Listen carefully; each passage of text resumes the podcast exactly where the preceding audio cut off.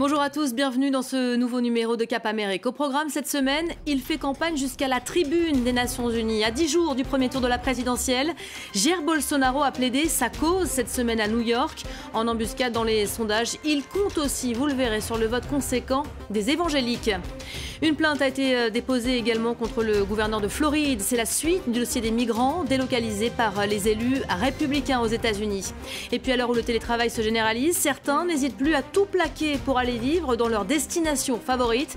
On les appelle les nomades numériques et ils sont 250 000 à avoir élu domicile à Mexico ces deux dernières années.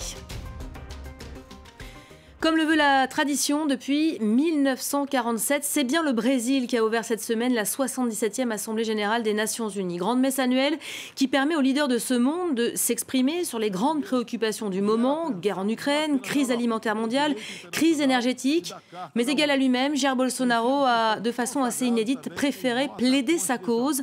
Le président brésilien, candidat, a utilisé la tribune pour poursuivre sa propre campagne. Il faut dire que pour lui, chaque intervention est comptée. Les derniers sondages donnent toujours Lula en tête. Il faut donc aller chercher des voix partout, notamment au sein du vivier évangélique. La communauté représente 30% de la population. Elle aurait tendance à pencher cette année en faveur du candidat de l'extrême droite. C'est un reportage de Fanny Lothaire et Louise Rollet.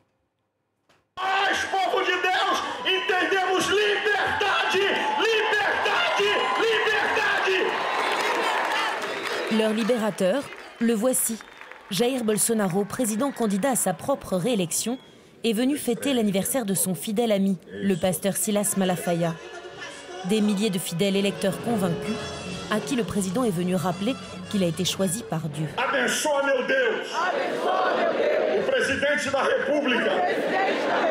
Muito obrigado, meu bom Deus, por essa difícil missão que me deste pelas mãos de muitos senhores em ser o chefe do Executivo Federal.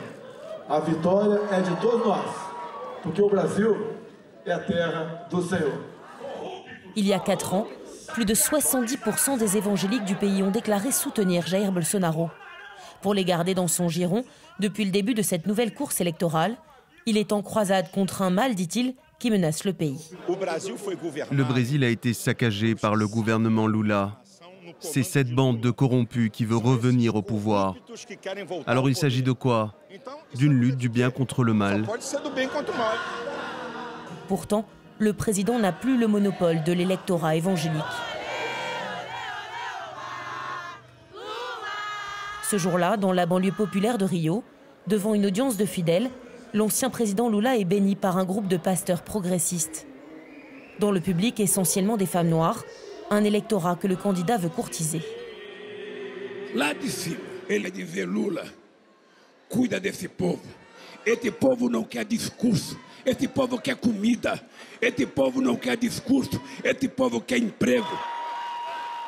Fervente défenseur de Lula, Monica Francisco est pasteur et candidate du Parti socialiste aux élections législatives locales.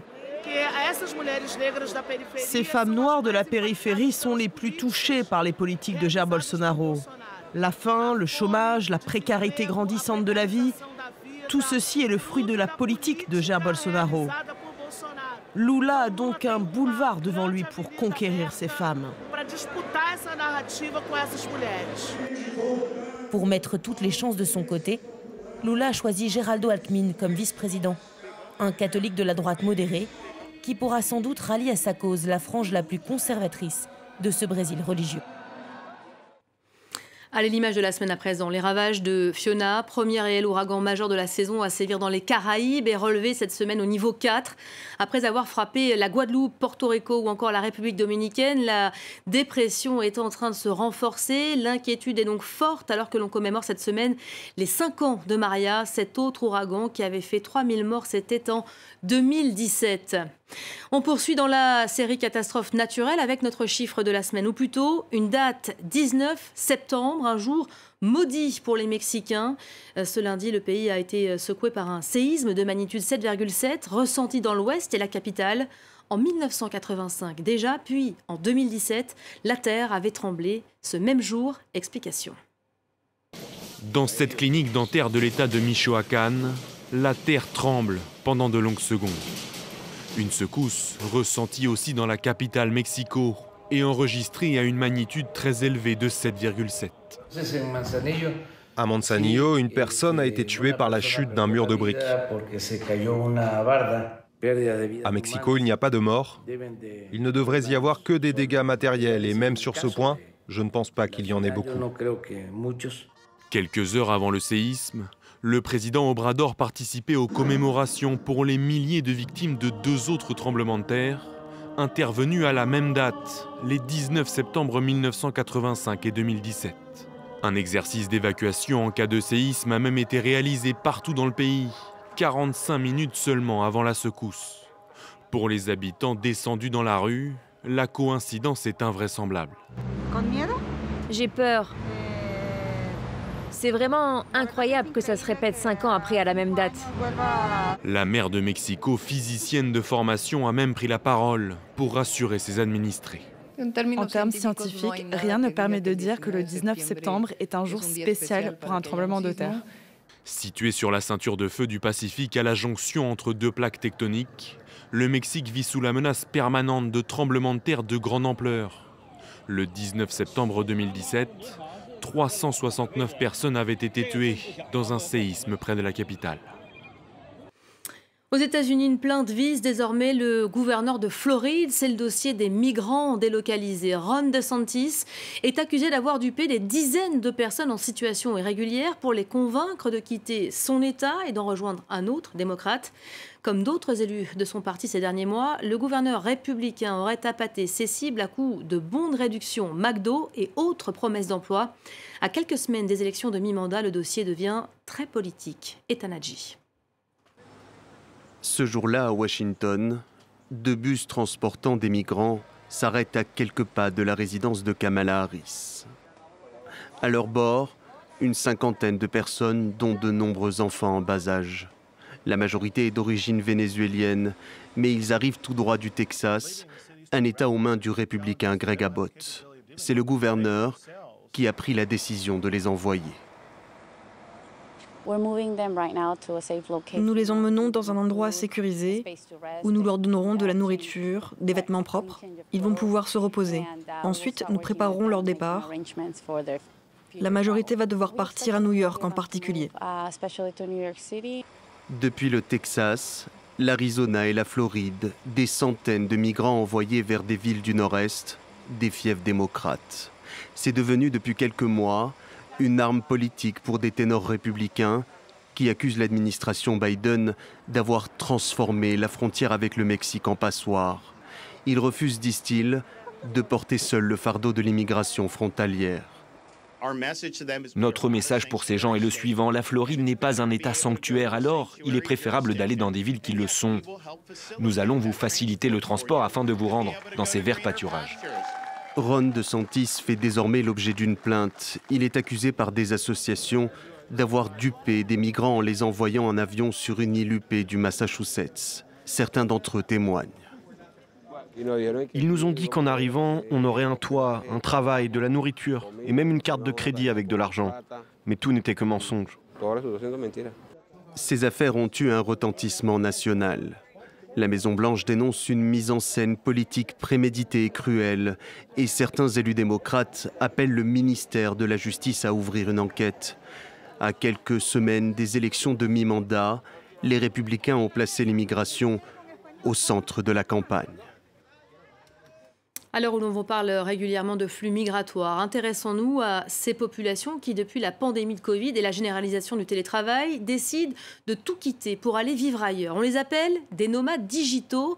250 000 d'entre eux ont choisi la destination de Mexico, des Nord-Américains, des Européens, même au pouvoir d'achat élevé qui bouleverse aujourd'hui, c'est la conséquence, l'économie locale. Reportage de notre correspondant Quentin Duval. Il y a deux ans, Andrew a quitté son appartement new-yorkais pour s'installer à Mexico. Ici, ce créateur de cours en ligne paye un loyer deux fois moins élevé pour un appartement trois fois plus grand. Je pense que ça m'a donné l'occasion d'avoir une vie plus calme, de ne pas m'inquiéter tant sur l'aspect financier. Vivre à New York était très onéreux. Cela me permet de faire plus de choses, d'explorer la ville, de faire différentes activités. Pour mieux s'intégrer, Andrew s'est installé dans la Doctoresse, un quartier populaire de la ville. J'essaye de m'intégrer dans la culture mexicaine autant que je peux. J'explore des lieux en dehors de ces quartiers qui ont déjà été gentrifiés. J'essaye de sortir des sentiers battus pour expatriés. Margara est née à Mexico. Elle aussi a déménagé il y a six mois, mais contre son gré. Après des années de bras de fer judiciaire avec son propriétaire, elle a été contrainte de quitter son appartement. Quand je suis arrivée dans l'appartement dans lequel j'ai vécu 14 ans, je payais mon loyer en pesos. Puis, quelques années plus tard, mon propriétaire a pris la décision de me faire payer en dollars parce qu'il y avait tous ces étrangers qui trouvaient attractif de vivre à Mexico. Nous, les habitants de cette ville, on est contraints de quitter des lieux qui nous appartiennent depuis des années.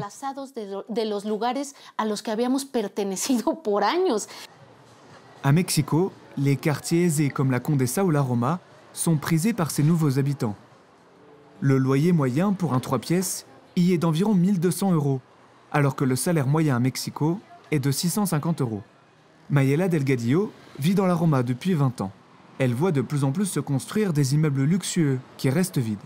Ils sont destinés à la location temporaire, notamment pour les nomades digitaux.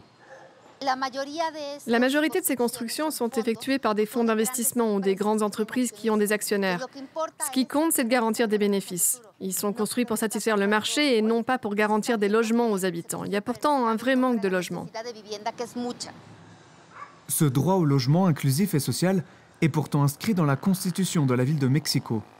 Mayela et d'autres habitants font pression sur le gouvernement local pour qu'il soit respecté à travers l'instauration d'un nouveau plan d'urbanisme. Allez, fin de ce numéro. Rendez-vous la semaine prochaine, même heure, même continent. À très vite.